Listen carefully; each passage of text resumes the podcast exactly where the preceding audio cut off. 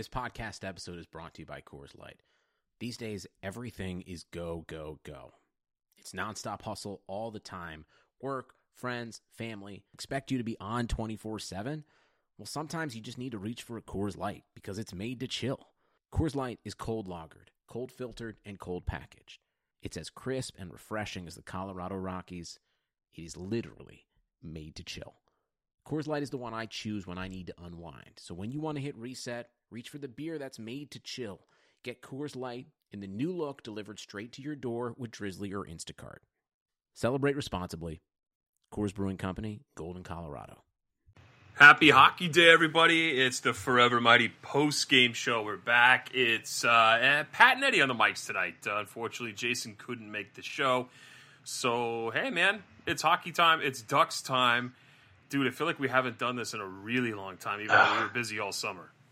It, it feels like forever since we. well, I mean, we we've been. To be fair, we've been we've been doing shows, but this this is different. This is different. This this whole setup, the post game show setup, feels like it's been a while because we had no postseason. We had no We- playoffs. So, what, like April till October? So, that is quite a long time, man. I mean, that's about six months, a little less than six months, right? Eh, it's good to be back though. I can't complain. it, it, it, you know, it, it, can't be as bad as last year, right? It, it feels feels Well, different. so last year started off with a win. This year started off with a win. I mean, we're on the same pace. We could we could have either kind of season right now. Man. You could easily have either kind of season right now. Last year started with a win. This year started with an. It's the same thing. Same old Exact same thing. Yeah, same It's old not Ducks. different. Nah, I got to take my glasses off. I thought I was going to need them. I don't. Um, great to be back, man. It's nice to celebrate a Ducks victory here in Game One. On, they started, you know, at, the, at uh, Honda Center tonight. Uh, the Dallas Eakins era fires up today, man. Um, we know preseason, whatever Ducks go four one and one, but tonight was the big, big night. Um, all this stuff in Anaheim, everyone's looking forward to the beginning of what could be. Uh, I don't know if you saw the commercials, but they're talking about like retool or rebuild, retool or rebuild. I don't know if you saw those on Fox Sports, but like that was the heavy I theme, heavy theme, and they're very much pitching that this is a retool uh, under a new coach and uh, a younger squad, much younger squad than the Ducks have ever had. Um, I mean, Got to buy into the hype, right? Yeah, I was gonna that- say. I, I, I don't. Uh, I'm not too mad at the. They, they got to do that, right? No, they have no to. way. I No. think I heard probably ten times that this is the youngest Ducks team in franchise history. But you gotta, you gotta sell it, right? You gotta, you gotta make it. Uh, it might not be a great year. I think we we all agreed it, it could be a pretty good year for the Ducks. Uh, best case, Yeah. obviously, is squeaking into the playoffs, but there's always that chance that things don't go well. So if you're the Ducks, it's it's early on, first game of the season. You got to try and sell it. You got to try and get people out. I'm sure, you know, from most people we've seen, they're already excited. Just the whole change with the new coach and a lot of young players coming in, but I, I don't uh, discredit them for trying to sell it. No, I was pumped, man. I was very pumped going into this game. Uh, I haven't had a beer in uh, during the week in quite some time, but I made sure I had uh, several tonight watching this game. All pumped as if I was at Honda Center. Only my beers were very, very uh, less expensive than the ones that everyone at Honda Center was paying for, for sure. Um, but let's get started, man. Let's get into uh, the pregame stuff here. John Gibson makes a start in net. Um, and some guys we thought were injured actually are in the lineup. And there was a lot of injury concern after that last preseason game with Ondrej Kase, with Sam Steele, with Brendan Guhle, even John Gibson. All these guys were question marks heading into uh, into yesterday and to warmups today. But all's well. Everyone's good to go, and uh, the Ducks had a pretty solid starting roster for mostly what we expected. Yeah, I, I honestly expected the tough roster decisions to come a little bit later, right? We knew uh, Lundestrom and uh, Comtois and, and Jones and Steele and all of them were going to be here on opening night because the opening night roster was put out day before the season started. But uh, there was no really word on if Steele or Kase were going to play. They were kind of just questionable for tonight's game. And then we find out pretty much just before puck drop that uh, Isac Lundestrom and Maxime Comtois were sent down. So we didn't get the, the trio of Swedes line, and we didn't get to see Maxime Comtois, which I think a lot of people were a bit disappointed with. Uh, you know, we already got Ricky in our chat saying so that he's mad that they sent Comtois down, and, and I think a few people are. But you look at maybe his performance in preseason and compare it to let's say Max Jones or Troy Terry or Sam Steele. And not to say that Maxime Comtois had a bad preseason, uh, but I think he would have had to wow some people to get on the roster. And I, I, believe he only had two assists in preseason. It wasn't a great preseason from him. Uh, and you look at uh, what Jones and Terry and Steele are able to do, especially throughout, they, they just looked a little bit more fresh. And mm-hmm. that probably comes from the fact that they played more in the NHL than Maxime Comtois did last year. So, if anything, I think he was the guy we all kind of expected, right? Like he needs a little bit more seasoning, and, and I guess the same goes for Isac Lundestrom when you've got Sam Steele healthy and you've got Ryan Getzlaf and Adam Henrique. Why play him on the fourth line? No, uh, no Nick Deslauriers tonight. Kind of a shocker. That's right? the big bummer, right? Very much looking forward to uh, to him playing in an Anaheim Duck sweater for sure, but uh, we didn't see him tonight. Uh, yeah, you got uh, you got Ma- you got Max Jones, uh, not Maxime Comtois. Sorry there, but um, I mean it's going to be a rotating. It's going to be a rotating thing between those guys. I feel like you're going to see a lot of a lot of guys go down, a lot of guys go up throughout the season. Uh, this being a young team, and let's just start to make an impact, right? I mean that's that's what you're really going to see. Maybe yeah. the roster get more solidified, but they're really going. I, I, wouldn't be surprised to see Comtois get called up. Um, so I don't think we're going to wait too long to see him. Um, how did you feel about Silfverberg and Manson wearing the alternates? I was yeah, I, I, was a little surprised by that. Yeah, the Eric Stephens put out an article, I believe it was yesterday or today. He was promoting it a lot today, where he had a Q&A with Dallas Eakins. He asked him that exact question because Silfverberg and Manson have been wearing them during preseason. And Dallas Eakins said that he had about seven different guys he believed on this team could wear the alternate captains, and they were still trying to make a decision. Uh, I would assume that obviously we know we know the answer now, but Silfverberg and Manson obviously were the favorites, considering they wore them during preseason, and that seems to be the direction they were going. Uh, I don't hate it. You know, I'm, i think a lot of people are, are surprised that maybe Cam Fowler yep. didn't get one. That was my pick. Um, Josh Manson, I, I think uh, I don't want to say it's an obvious one, but I think if you had to pick somebody on this team, I think he is near the top of that list. Silfverberg's a bit surprising. Uh, but I think if you want to go one forward, one defenseman, I'm not no, I'm not sure if that's the way they went. Obviously, you don't have to because Ryan Getzlaf is also the captain of this team. Uh, but if that's the way they wanted to go, I think if you had to pick another forward on this team other than Ryan Getzlaf, I think Jakob Silfverberg is a pretty safe choice. I mean, yeah, yeah, I was thinking, and this I, I don't want to get into a deep dive on on leadership. Everyone who's listened to this show for any amount of time knows how I feel about uh, you know what that what, what grit and leadership does on the team. Certainly, there's respect that goes along with it. I just think it needs to be dived into all that much. Is all I'm saying.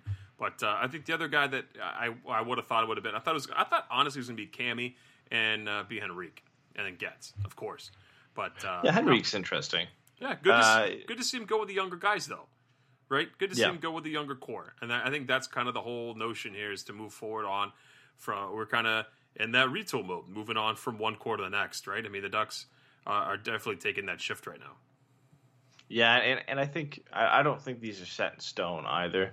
I think these again, Dallas Eakins believes obviously that he has seven guys who he thinks are leaders in this team. I'm sure Fowler's part of that. I'm sure maybe Adam Henrique is part of that. You could you could argue Rickard Rakell is in there as well. Uh, Hampus Lindholm, right? So I think those are all all guys that you would assume are part of that seven. And just because Silfverberg and Manson are wearing the A's, it doesn't mean that those guys aren't still leaders in the dressing room because I'm sure they are. Uh, the decision, uh, when it comes down to it, at the end of the day, to have an A on your jersey, it doesn't mean that Silfverberg and Manson are better leaders or going to have to do more work than Cam Fowler or Hampus Lindholm or any other guys we just mentioned. Uh, I think it's just a decision they ended up having to make. You know, you, in the end of the day, you don't want to have the A's rotating between seven guys, you'd want to have two guys who have the, the entirety of the season that are going to wear it. Yep. Yeah, I know. You just got to keep the leadership visible, right? You want to make sure that you have the same guys in the room that are trusted with it. So, I think it's good choices. Uh, let's let's hop into the, to, to uh, tonight's game, man. Uh, we got to get started here. We haven't done this, like we said, in quite some time. So if we're a little rusty, I mean, blame Eddie. He's Canadian. But uh, first period gets off. Uh, you know, I thought it was a solid period. Um, mostly some slip ups here by the Ducks, but Manson started Rusty, off with right? a nice crushing hit on Clayton Keller, which was nice to see, man.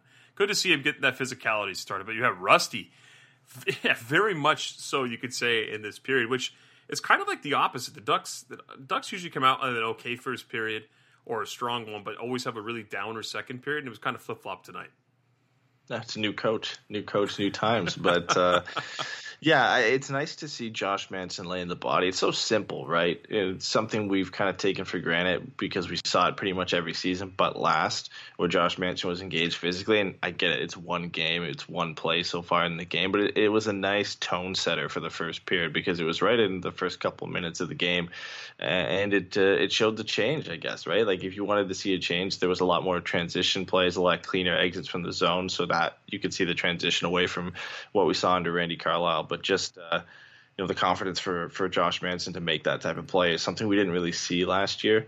He was kind of shy a bit on the physical play, which is something you don't expect from a guy like Josh Manson based on his history before last year. So if that's a sign of things to come, I hope so because the Ducks could really use an engage, uh, physically engaged Josh Manson for the rest of the year. No, absolutely. They, you got to have that physical presence at some point on your team. You can't just have a bunch of guys that are afraid of the body like that. And I mean, Josh Manson's definitely not that guy.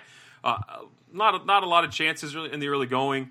Um, I, I, felt that, uh, like you said, rusty, slow start, but um, it's it's third pairing defenseman time for sure. But but uh, Korbinian Holzer, I don't know if you caught that man, but caught behind the net with an awful backhand right up the middle.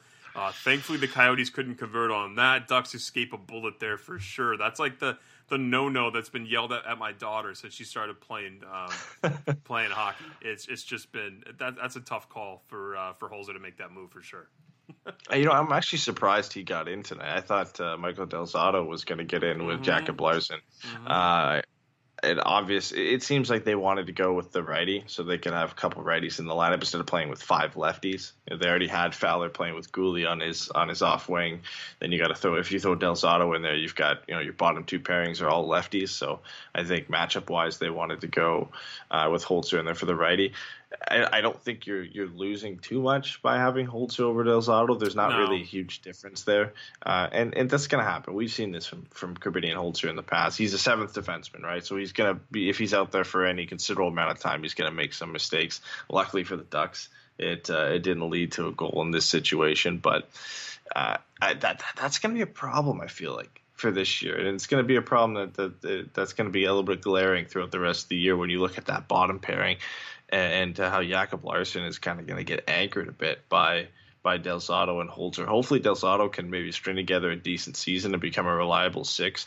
But uh, that's going to be tough for the Ducks because you know it's kind of reminiscent a bit of when Kevin Bieksa and Francois Beauchemin were guys that were always in as that sixth spot. Yep. Not to say Del Zotto and Holzer are the same or worse or better than them, but uh, it kind of has that feeling to it. And the Ducks, I don't know if they're going to address that at, at, the trade deadline. We're a while away from the trade deadline at this point. Uh, Josh Mahura is still in the system, so maybe eventually that gets rectified from within rather than going out for a trade. Uh, but some worrying signs, I guess you could say, for that bottom pairing. I mean, I would say worrying worrying signs, um, if you want to even call anything that in the first game of the season under a new regime. I mean, just overall defensively, the Ducks didn't look too strong. Uh, you know, it's easy to point out the mistakes of Korbinian and Holzer here, as, as you and I just did. But I mean, the offense was pretty anemic in the first period too. I mean, yes, the Ducks get on the board, which we'll talk about in a second. But they almost went. I, I think it was seven minutes with uh, with no shots on goal and then two softies uh, before they were able to bounce back and get and get the goal there. Yeah, it, it was. Like it's a it's a back and forth start, and you, you get two teams basically. I think these are probably the two worst teams offensively last year, uh, looking a bit rusty. Mm-hmm. Uh, the, the, Coyotes went out and, and, added, I think they said in the broadcast, over 50 goals, 30 plus of those were, were Phil Kessel, and they added a couple from a few more additions that they had. Uh, but I think it's two teams trying to figure out who they are early on. In, in, the Coyotes' case, it's it's trying to fit Phil Kessel in and figuring out you know where the majority of their offense is going to come, which obviously looks like it's going to be uh, Stepan Keller and Kessel. And, and, for the Ducks, it's just building some chemistry. Know, a, a, lot of new lines, a lot of new look lines, and a, and a completely new system. That it, it, you know, the good thing is it's a it's visually obvious that there's a new system in place, yeah. which is nice because we came into last year saying, oh, you know, hearing that the Ducks are going to be faster, they're going to play faster, and there was no evidence whatsoever. It was just kind of fluff. And then the Ducks played exactly the same as the, the season prior to that, almost worse, because they were trying to make something work. So I, think that there's obvious growing pains a bit from from having Dallas Eakins come in and having some younger players trying to find chemistry. But it's nice to see that the change is evident. Like we can see it this time. It, it's not fake. It's like it's like trying to move. You can see in the breakout, trying to get the breakout going, trying to get the trying to get the uh, the legs moving, uh, in that transition game. They got stuck a couple of times on li- on line changes. They got stuck a couple of times in their own end. But uh, let's get to the positivity here, man. It, it, it, was a goal here, and it was a very nice play set up, all by Derek Grant. Uh, Ducks get stuck in their own end for some time, forcing Gibby to make a couple of big saves. Uh, you know, we like we didn't say that enough the past couple of seasons. Uh, Grant makes a great lead pass at the shore. Shore breaks in on Kuemper. Kuemper makes the save, sprawling out on the ice. Rebounds is sitting all nice and pretty for Derek Grant, who has a nose for the net. Jumps right in on that puck at the top of the crease and buries it. He, the number one center, Derek Grant, uh, is the first goal for the Ducks this season, man. It was nice to see that guy get on the board. And honestly, he had a hell of a game tonight. I think he played a really, really yeah. strong game think, overall. I think he was one of the Ducks' best forwards, and, and just he was engaged every time he was on the ice. Devin Shore and Rowney weren't too far behind him either. They, they all had a yeah. solid game for sure. Yeah, Devin, Devin Shore had a really good game too, and especially in that period, he was all over the place. He had a couple more chances uh, alone in that period where he looked like he could put another one to the back of the net. But uh, I thought that original pass from Derek Grant, I thought that was Hampus Lindholm. How nice a pass that was, wired. a breakup pass. Yeah, wired it right to Devin Shore, who, who you know, good good credit to to Shore himself for kind of making that move in behind the defender and being able to receive that pass. That was a hard pass from Derek Grant, oh, yeah. uh, and he received it perfectly. Came in and made a nice move, but you know, your boy Darcy Kuemper uh, making some good saves. That's right. The, the, the, tower of power in the, in the Phoenix net, six foot five. Darcy yeah, yeah, that guy's massive, and and you know credit to him making the save, but Derek Grant again when you get when you're on the fourth line, especially on this team, when you've got so much depth, we already talked about Comtois and Lundestrom getting sent down, but you got Nick Deslauriers out of the lineup. You, have got still some other players in San Diego like Sherwood and Carrick who could come up and, and take your job. Uh, it's important for a guy like Derek Grant to go out there and make an impact. And you know he does what he's supposed to do. He, he crashes the net after making a good pass. He doesn't admire it, uh, and he puts the Ducks up one nothing. So it's it's nice to see him doing well. He's a fan favorite, obviously. Yep and uh, it's nice to see him get on the board and get a goal because the Ducks are going to need goals from all over the lineup. You know, we we've talked about uh, in the offseason how Rickard Rakell has to bounce back and how Silfverberg could have a big year. But if the Ducks are going to make up uh, and move up from the amount of goals they scored last year, it's going to have to be a, a, team effort from every line. Hundred percent. Yeah, you definitely need to have it from from everyone up and down the lineup, especially under a new system. You got to get production from everywhere on nights where, like tonight, the big guns didn't really step up. Right? I mean, this, like we said not a big deal. Just didn't happen for him tonight. And luckily they got some depth scoring. Um, and this is the turnovers I was talking about. Getsy with a fumble in the slot, turned it over. Luckily the Yotes couldn't convert. And then uh, just another another note to end the period. Uh, Ducks turned it over. Guhle off the glass, off Jones, right to the slot to Derek Stepan. I think he rang it off the crossbar over Gibson. So a couple of close calls with the Ducks the first period. They got outshot 14 to six, but ended the period one nothing. Um, they didn't look really dangerous. Uh, turnovers and limited rushes up the ice. But hey, man, they got out on top of the board early in the first period or midway through the first period and uh, and held on to that lead. Big win is they mentioned shot attempts on the broadcast. Weird. I don't think, I, I don't think I've ever heard that happen before where they brought a shot attempts. Was on my phone, and I don't know if anyone listening has ever gone to Natural Stat Trick and tried to do it on your phone. It's not real awesome because it's graphs and you got to like scroll through it. So I like rewound it. I'm like, did they really just say that? What were the shot attempts? I would like rewound it. I'm like, oh, attempted 32 to to, uh, to 20 in favor of the Coyotes. I'm like, since when do they start tracking? But the Ducks I, I recently hired back. an analyst. They recently yeah, hired an analyst. I had to go back and check to make sure they were actually right and they weren't just, just trying to make something up. A broadcast number.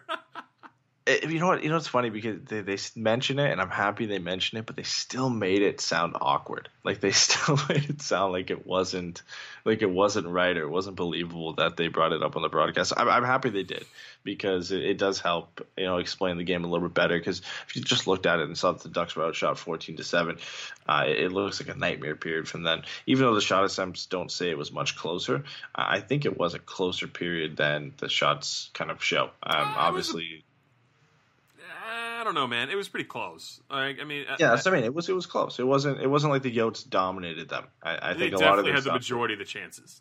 They did, yeah. But I think a lot of their shots, uh, especially a lot of their shot attempts, were from the perimeter. They did have a couple A plus shots, and even even Derek Stepan's uh, hit shot off the crossbar. It doesn't count as a shot attempt. It doesn't count as a shot on net. But uh, they definitely had the the share of chances in this one, but I think it was a bit closer than maybe the shots suggest. Well, the Ducks get out of that with a one nothing lead going into the second period, and I mean they just get off to a much better start. Physical play starts off. Um, several chances for the Ducks to begin the second period. Troy Terry, most notably, with a great move, moving in through the offensive zone at the, at the, you know the top of the zone into the slot with a nice toe drag to change the shooting angle, and just misses the net on the release on the rush. Good to see him getting back into the play. Um, he kind of had a quiet night, but every once in a while you got a glimpse of Troy Terry. Did you see uh, Troy Terry and Max Jones with the top hats before uh, before the game tonight? that was uh, ridiculous. It's a great choice. They had the, they interviewed him and they asked him about the top hat, and he said uh, uh, he said, or I think the the new Ducks analyst was saying it's because he had a haircut. It was a bad haircut, but he, he said he went out shopping with Max, and they just they couldn't pass up a hat like that. So I thought that was uh, I thought that was pretty legendary. But yeah, Troy Terry had a, a bit of a quiet game. Uh, but uh, man, if he had made that pay off, if he had a uh, toe dragged around him and actually picked the bottom corner, he just missed too. Like you know, the mm-hmm. broadcast just kind of underplayed that a bit. He just missed the the bottom left corner of the net there, and it was a good a good bit of patience from him. And I'm interested to see how that line kind of progresses uh, with Adam Henrique. Uh, maybe eventually I could see some swaps with uh, with Ryan Getzlaf in that line, depending on how things go. Uh, but if you go look at the numbers, like the best two lines in the night were the Getzlaf line and the Adam Henrique line, which Troy Terry was a part of. So I, I don't know. It's it's one game, right? Like I don't want to try and overanalyze things right now. It's one game against a team who's a very good defensive team. Like let's not forget the Coyotes were fifth best defensive team in the league last year. So, you know, two goals uh, against a very good goaltender, a very good team defensively. Uh, you're not going to have everybody have a great night. You're not going to have, you know, a barn burner like uh, we saw with uh, the Rangers and the Winnipeg Jets tonight, no. a six six four finish. Uh, so it was a pretty solid game for Troy Terry. If he's not make, out there making mistakes, I think it's already better than the way he started last year. Especially for a young player, right? You, you got to just make sure you're not the guy on the hot seat getting burned up by your coaches. You want to make sure that you're that you're making yeah. the right play at the right time. If you're quiet on the score sheet, it's opening night happens. Um, but let's talk about uh, the Coyotes' goal because we have to.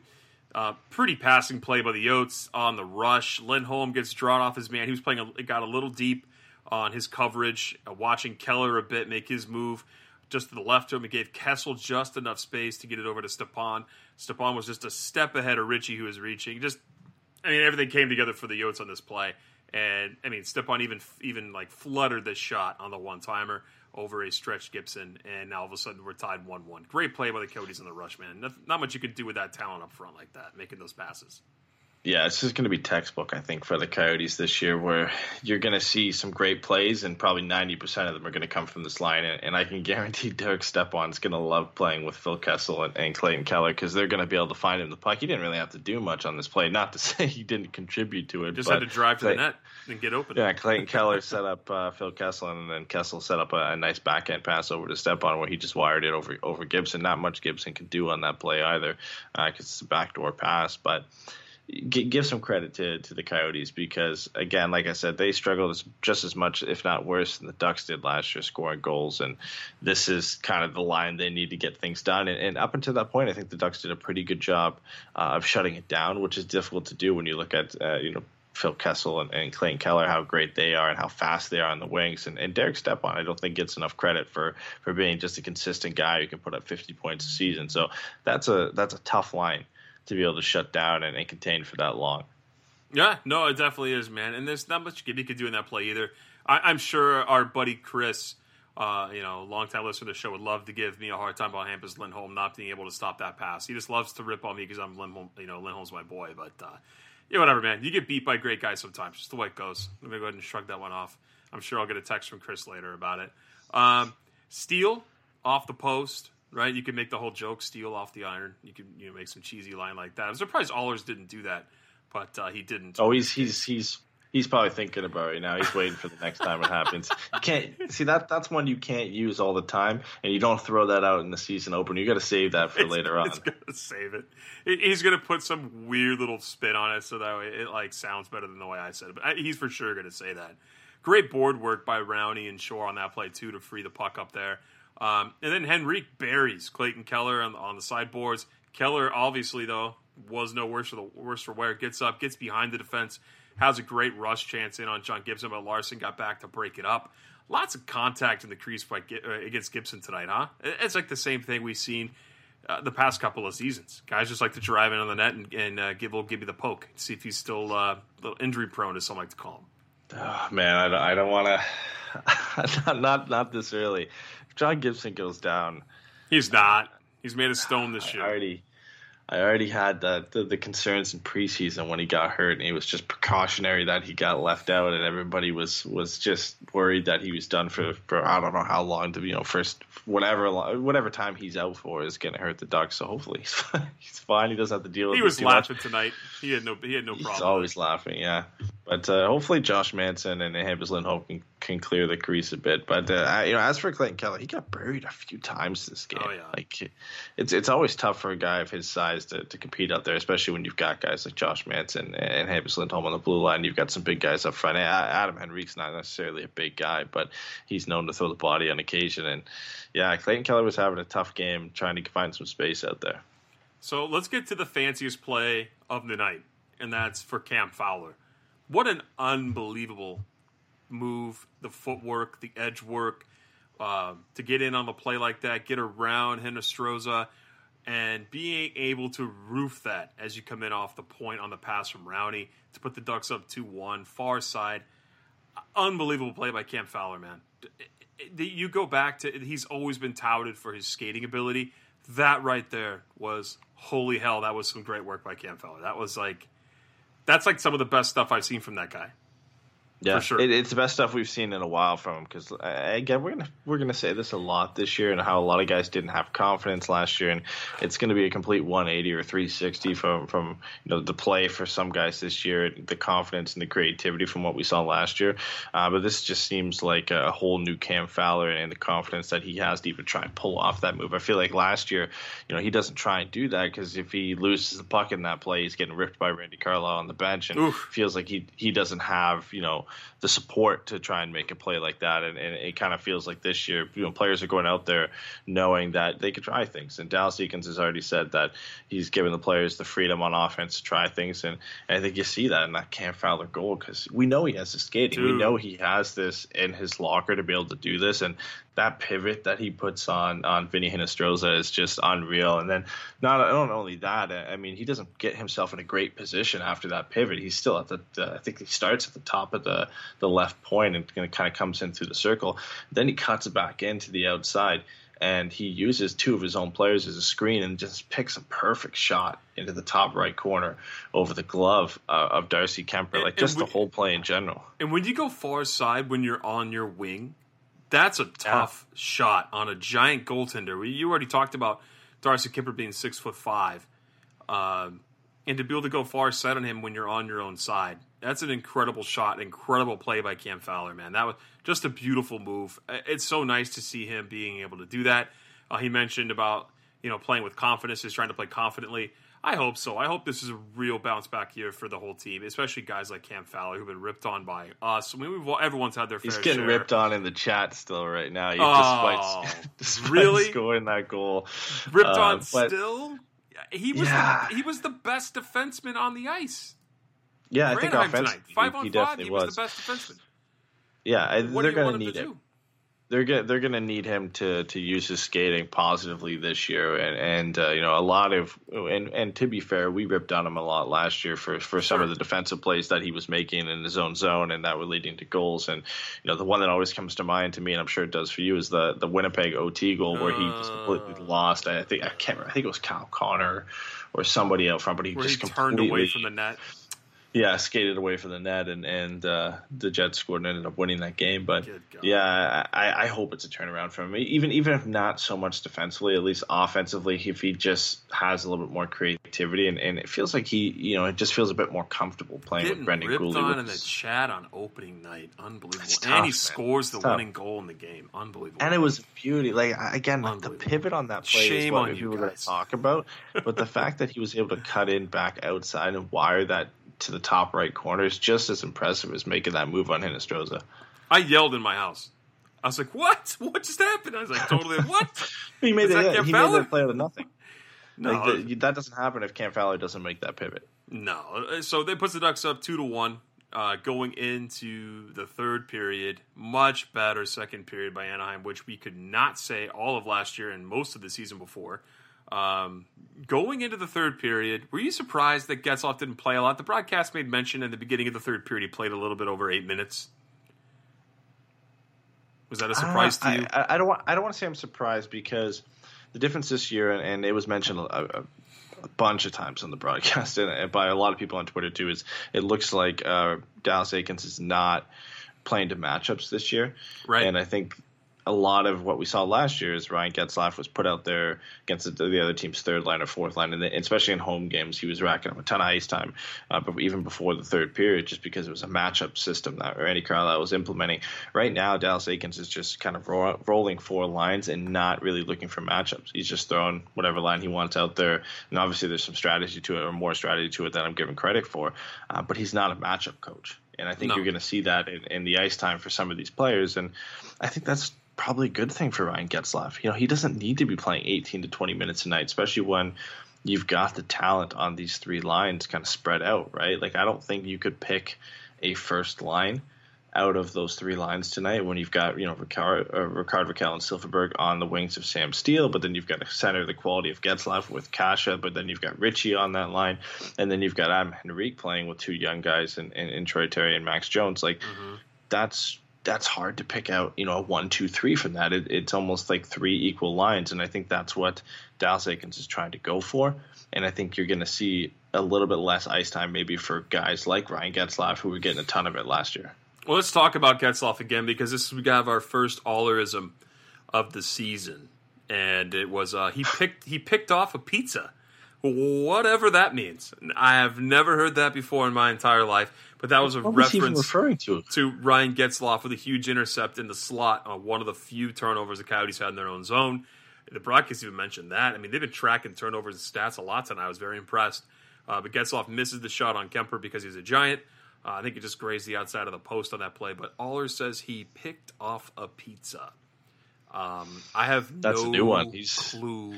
Think he's, he's been writing these down in the offseason? I think he he's has. got a whole list of them. I mean, yeah. I mean, what does he say? Like making you know he's got a Sam Steel one in there. You know he's got a Sam Steel one in there with the post, and I feel like he's just saving it. He he had probably picked off a pizza at the top of the list, and Sam what do you Steel think, the do you think the Sam right Steel one's going to be? Is he going to say like steel uh, is not as strong as iron? Is he going to like say something or tonight Yeah, steel is not like as that. strong as iron? He's, going to come Yeah, across and say something ridiculous. something like that. It, I it's a metal wait, man. joke. It's a metal pun. Hundred percent, it's a metal pun. You know it's coming. He's, he's Uh, the or best. or he's gonna do like a Superman Man of Steel one or something like that. That's you know it's coming. It's it's definitely coming. Well, shout out to Joseph Roba, uh, who or, who's been a follower of us too. He, he made sure he tagged us in that on, on Twitter. I had heard it and I was laughing in my living room. Like, I got to retweet that because that was a goodie. But picked off a pizza.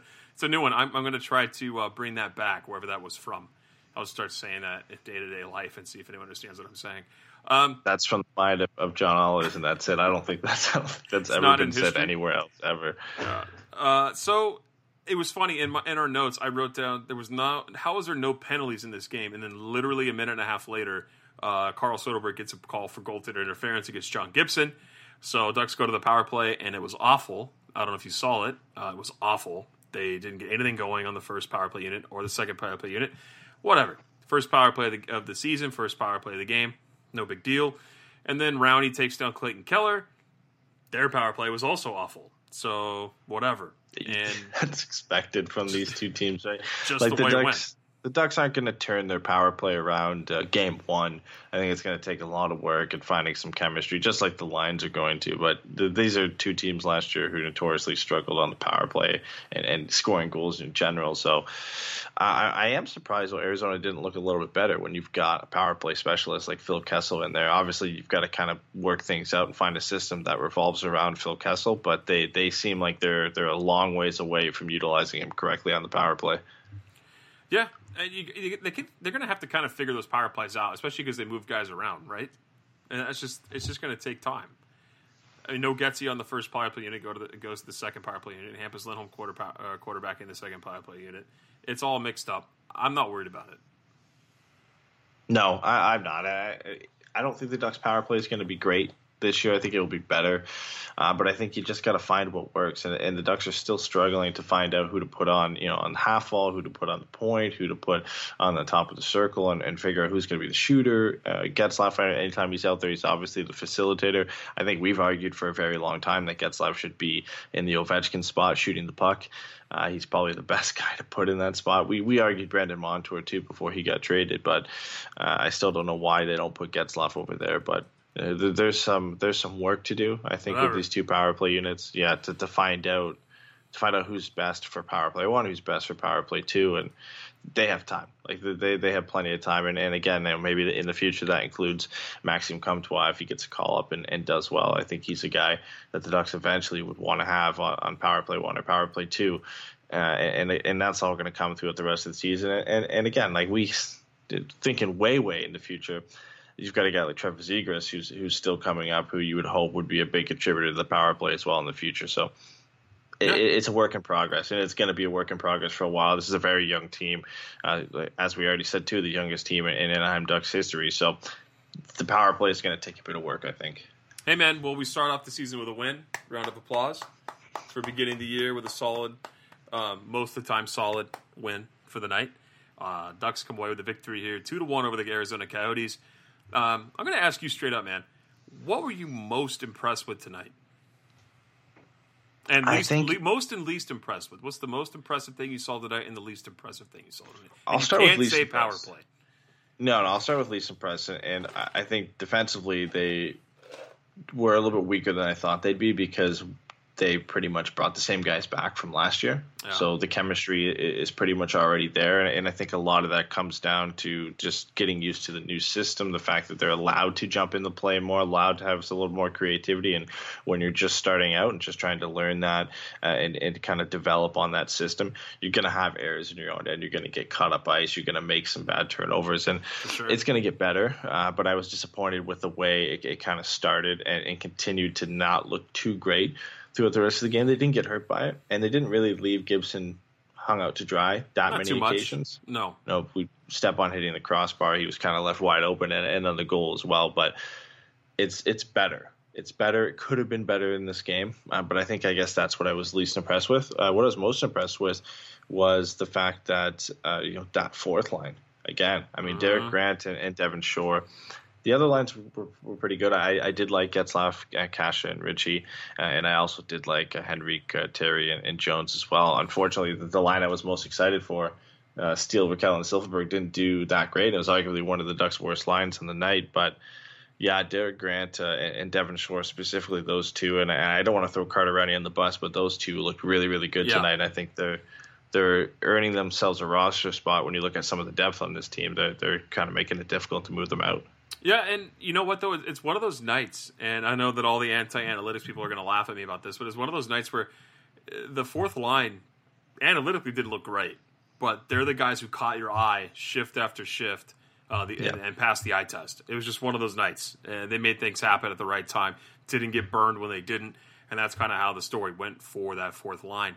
Uh, for me, if I were to pick something that stood out to me tonight that I was uh, really impressed with, um, I think I would have to go.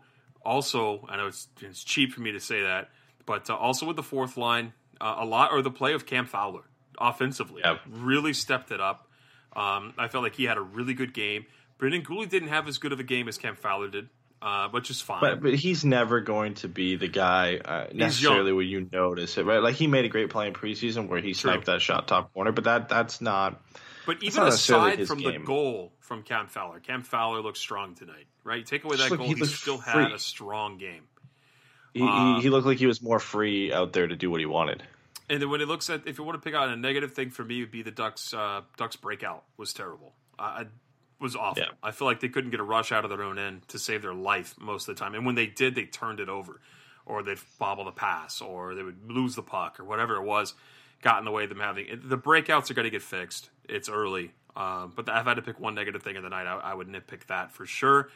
Um, It's chemistry on the first pass, I think, uh, in in that sense, is, is just trying to kind of build that chemistry and, and work out a system here. And, and mm-hmm. I think you saw that with the with the turnovers. A lot of the turnovers the Ducks had uh, were transi- transitioning from the defense to offense in that first pass, trying to figure out where guys are going to be, uh, and then clearing their own zone where, where a lot of the turnovers were. And I think that stuff, at least, that over time and, and over the first you know 10, 10 20 games, that the Ducks are going to iron those kinks out and they're going to get a little better at it.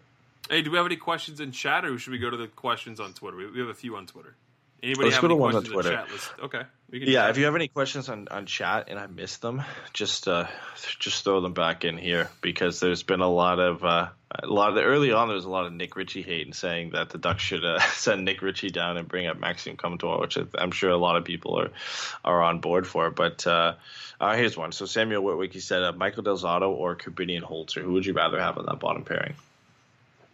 I would have to say Del Zotto, honestly. I would have to go towards Del Zotto. Yeah. And I'm not a huge fan of Michael Del Zotto either.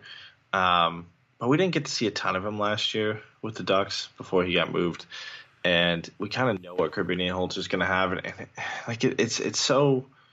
It, every time I think of something good to, to say why Michael Del Zotto should be in, then I start to think of like, oh, do I really want five left-handed shots? on the blue line because that makes transitioning out of your own zone a little bit more difficult. A lot of guys are going to be on their their uh, opposite hand on the backhand trying to make a pass out of their own zone. But maybe Michael Del backhand is better than Kirby Korbinian Holtz's forehand. So don't you mostly want him on the team because he has a Stanley Cup to his resume? Isn't that why? I figured that's what Canadians like the most. They want rings in the room. Gotta, you gotta have that in the locker room. Yeah, yeah you gotta have rings in the room. That's sure. all the Canadians like. I wonder if he has it. The Blues got their rings.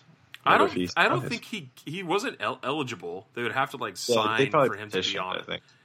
I, would you really want one though? Like he had that whole video, and we talked about this over the summer. I think on our Patreon shows, where like he jumped into the pool, with the Stanley Cup at his house, but he didn't play a single Stanley Cup final game.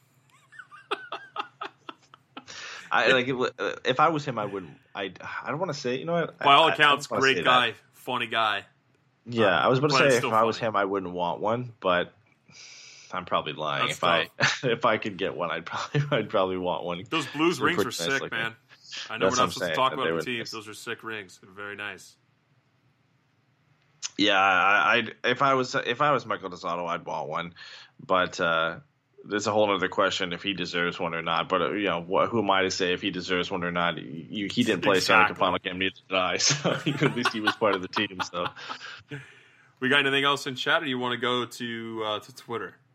Uh, Lowry in in a chat said, "What will it take for Gibby to win the Vezina?" Oh Jesus! Um, to get fifty-two wins, early on. he's got to get fifty wins. Fifty. Yeah. I mean, these GMs, it's unbelievable to me. He he could post a nine forty save percentage. I feel like, and let's say he wins thirty nine games, forty games. Um, because they don't overplay him and, and, they give Miller some starts. Let's say he, he gets rested a couple more times. Let's say he gets a God forbid, a minor injury or tweak or something like that, takes a couple games off, doesn't get that that high end win side of things. That's the only thing. I mean, you, I mean, I tweeted at Sportsnet the other day about it. It's like who who's going to win the Vezina this year? It was like Bishop, Vasilevskiy, Tuukka Rask, and whoever else. And I was like, what? Like really, really? Like yeah, you guys think, don't look uh, at the uh, stats. You only look at NHL like the NBC. names. Yeah, NHL NBC tweeted out uh, it was something about what are your like wh- which one of these four goalies has the best chance of winning the Vezina this year, and I believe it was um, it was Vasilevskiy, Bishop, Freddie Andersen, and I can't remember the fourth guy.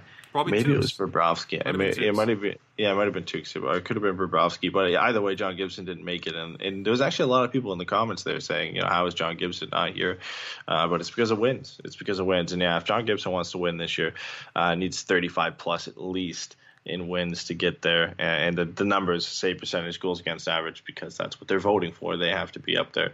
Uh, he'll likely be uh, on top of goals saved above average like he has been for the last couple of seasons, but he, has got a long way to go. You know, if you look at the goal, plus yeah. wins, a two, a 45. Two, I, I, am telling you, he's got to have 45 plus wins.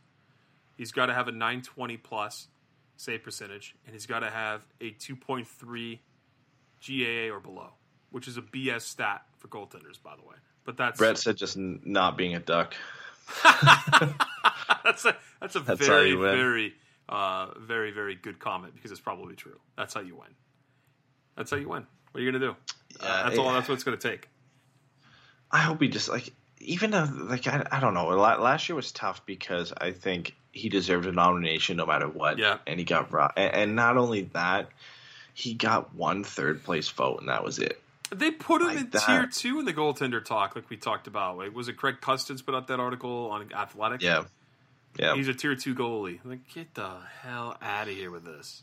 Do you think, like, let's say he gets thirty-seven wins, Ducks don't make the playoffs, but his let's say his save percentage is like north of 920 and his goals against goals against average is south of 2 2.2 do you think he still has a chance if he's if he he's maybe, either leading or close to leading in those nominated. categories? Maybe gets nominated?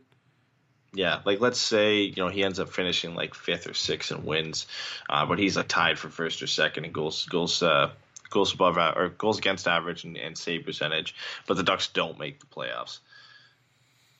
like I know these if are all he's sub forty wins. I think he's everybody's gonna have to have no like chance. a nine thirty. He's gonna have to have a nine thirty. Yeah. Well, the, the question is like, do the Ducks have to make the playoffs then for him to win the Vezina? Yeah, no, I think so for sure. Because I think, well, what was the last goalie? Was Bobrovsky was the last goalie I think to to win the Vezina and, and not have his team make the playoffs. I think that I think that's what it was.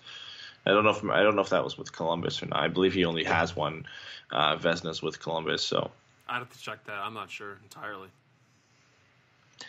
Yeah, and uh, Aberration we, we, Aberration brings up the uh, the infamous the score article, uh, talking about how the Ducks are the most unwatchable team this season. We talked about this on what yeah. was it a Patreon show? Was that uh, yeah. we talked? Yeah, that was on Sunday. That was our Patreon show. So if you guys don't know, we have a Patreon show. If you if you listen to the show all the way through to towards the end of this year through the post game, uh, that is a way to support us. Yes, absolutely. But our, our Patreon, we also give back uh, with several reward tiers, and uh, one of those tiers or a couple of those tiers involve um, put, uh, you know extra shows. We do uh, what three extra shows a month now is what we're doing now. Yeah, we we try we try to get three extra shows out. Oh come on! Last uh, month was tough. This month, yeah, we were doing three extra shows every month during the season for sure. So yeah, we got uh, Pucks and Brews, which is everybody's favorite. We got a, a rant show, which is fun, and then we have a, a, a, game show called Bobby's Bargain Bin, where you can win uh, yeah. signed merchandise from your favorite bargain signings from uh, Bob Murray, like uh, Luca Sbisa and Kevin Bieksa. Yep. And uh, James Wisniewski, among others.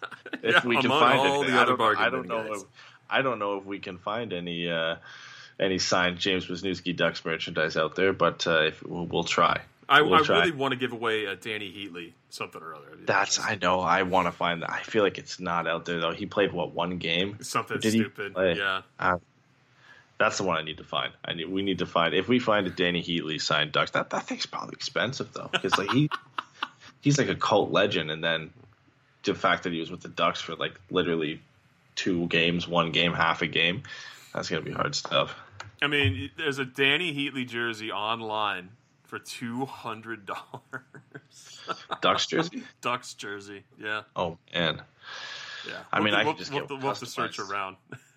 for cheaper than that, like just buy a jersey for like fifty bucks and get it customized. So good. All right, you want to want me to go to to uh, to Twitter? Uh, if, ironically enough, the Twitter questions were the questions that we already had. So, uh, Tabernac asked what were were we most impressed with tonight. Uh, doesn't necessarily have to be the obvious, like Grant and Fowler, but we went with the obvious. I did go with the uh, obvious there. Uh, the other, oh, the other guy I thought played a quietly good game was Adam Henrique. I think Adam Henrique yes, had a really, yeah. really solid game tonight. In faceoff circle, he was good. Also, he was up and down the ice defensively too. You didn't see him get caught out of position. Uh, and he was involved in um, in some scoring chances there. I think he had a pretty solid game for the Ducks. Yeah, I think so. Uh, one thing I want to talk about because it was like it kind of came a weird thing uh, for I guess a day and a half is is where where's Brayden Tracey? because nobody seemed to know he was in limbo. Elliot Teaford knew. Well, but no, because uh, I think Elliot Teaford and Eric Stephens both said that he got sent back to Moose Jaw, but that's not true. And Moose Jaw kind of proved uh, kind of proved that today by saying he's still in Anaheim uh, and he's got an injury. Uh, I was kind of thinking it might be an injury because he he was listed all the way up into the end.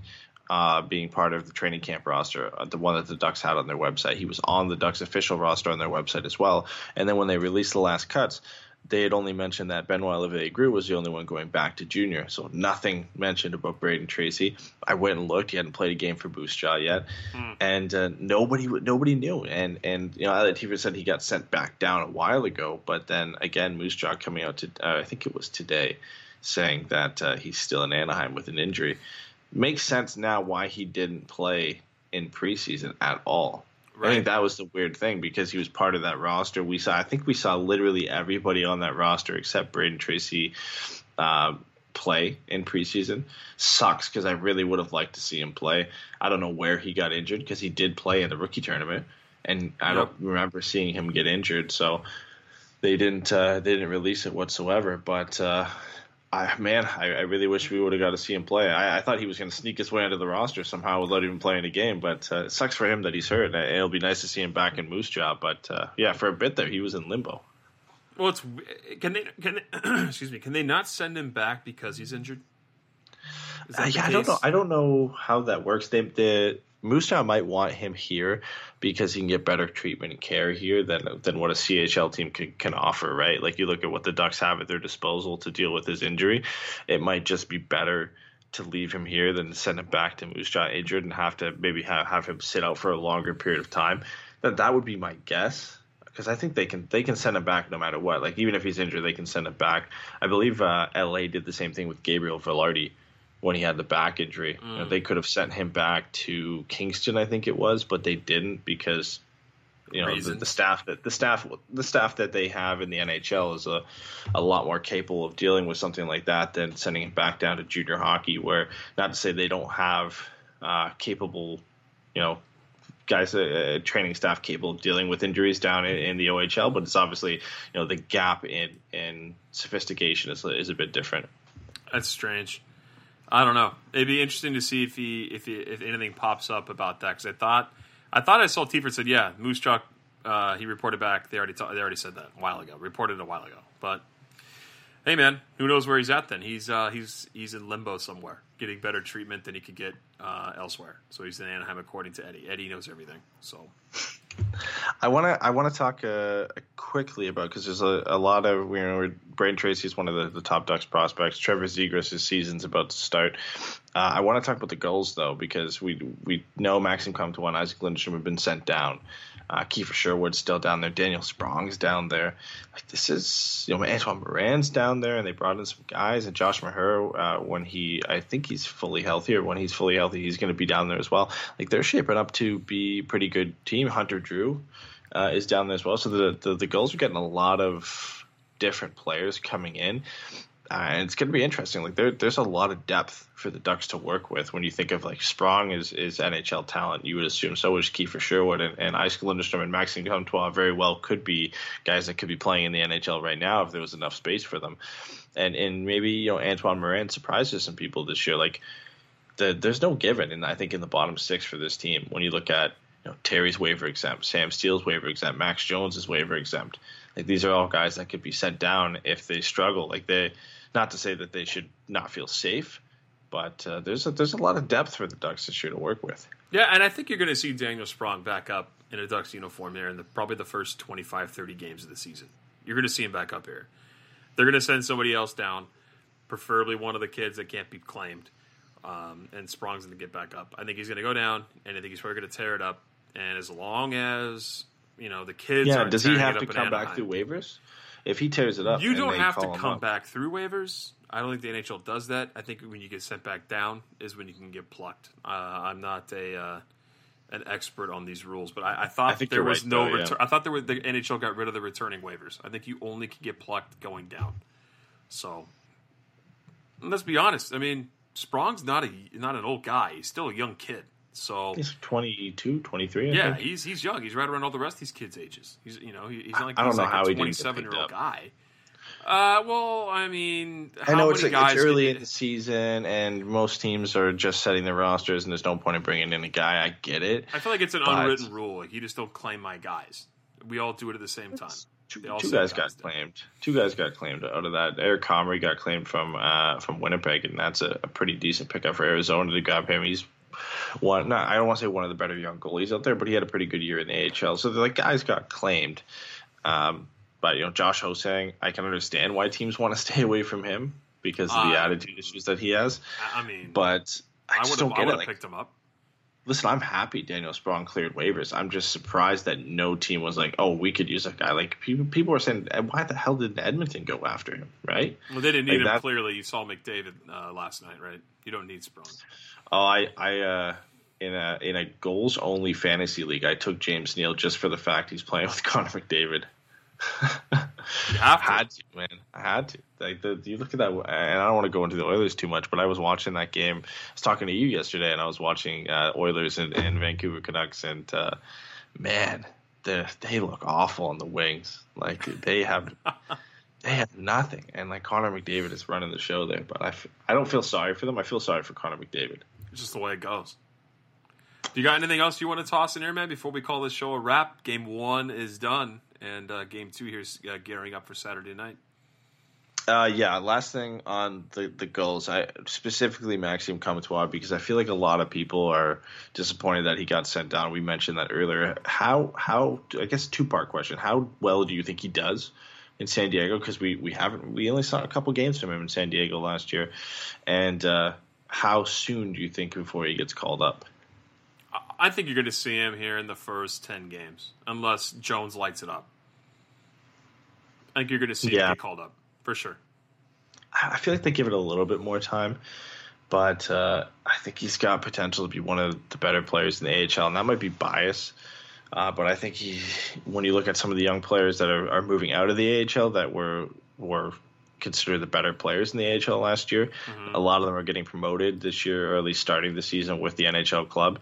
And uh, I think Maxime Comtois got potential, especially if he's playing with Isac Lundestrom or even Moran or K- Sam Carrick. Like the Ducks have some good center depth down there. He's got the potential to, if he's playing first line minutes for his power play, to tear it up and, and uh, put up a ton of goals down there. And I hope he does. I really do because Me too.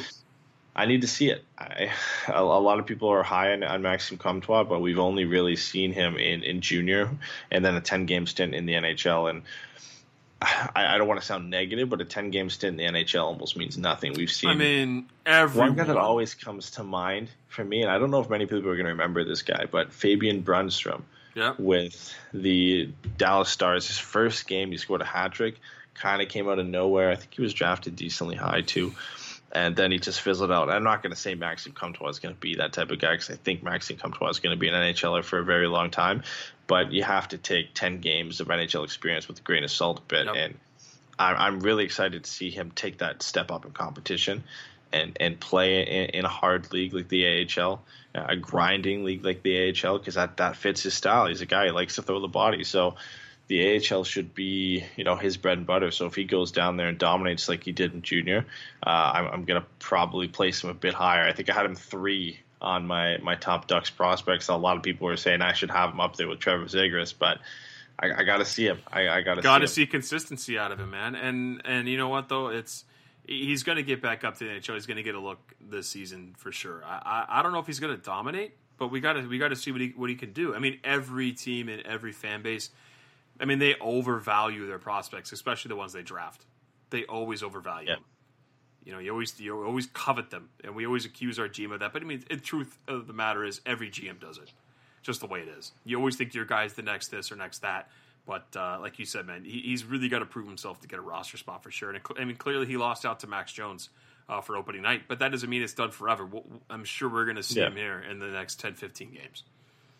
Yeah, he, he lost out in a four game preseason stint where he didn't look Whatever. didn't look bad, but he you know it, It wasn't notable. Max bad. Jones Max Wasn't Jones notable. has Max Jones has thirty plus NHL games on him from from last year. I think Max Maxime Comtois would have had to look a lot better than Jones did for him to win that spot, and I think they both looked pretty much the same in preseason. Maybe Jones played a little, with a little bit more energy, but that's his style of game. But uh, Comtois would have had to look way better for him to beat out Jones and, or even Terry or Steel because look at the NH- the NHL games those guys played last year. Like they've got all that experience on top of Maxime Comtois. So, and, and same goes for Isac Lundestrom as well, playing overseas. And, and you know you, you're going to have to play Sam Steel, and obviously uh, Getzlaf and Henrique are, are in the roster above him. So I don't think it's a detriment to to Lundestrom or Comtois for getting sent down. It's just you know those are probably the two guys that I think you know, fans should want to see more AHL time from, and I think the coaching staff wants to see more AHL time for them as well. season them a bit. Well, I think Yeah. that's going to do it for the night. Uh, thank you, everybody, for joining us to kick off the season. Ed, thanks for staying up until 2 a.m. to finish the podcast when you have to get up for work in three hours. So No, I'm not going to work. I got a six-hour drive to Sudbury for Oh, a that's wedding. even better. Ah, wh- who, why am I? Why am I saying thank you? I'll take anything? that. I'll Yeah, take that over over yeah. going to work. Absolutely. Always take a drive to go to a wedding over going to work. Absolutely. Uh, thank you, everyone, for joining us on Twitch.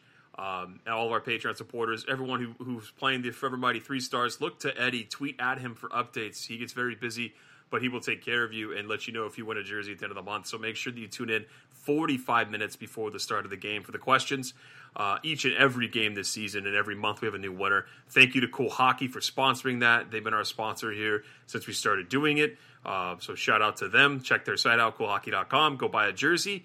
Uh, use the uh, the code FM20 to get 20% off your purchase, and they'll take care of you there with legit jerseys. So that's it for us. Uh, go to our website for updates. Stay tuned to us on Twitter. Our website is trevormighty.com.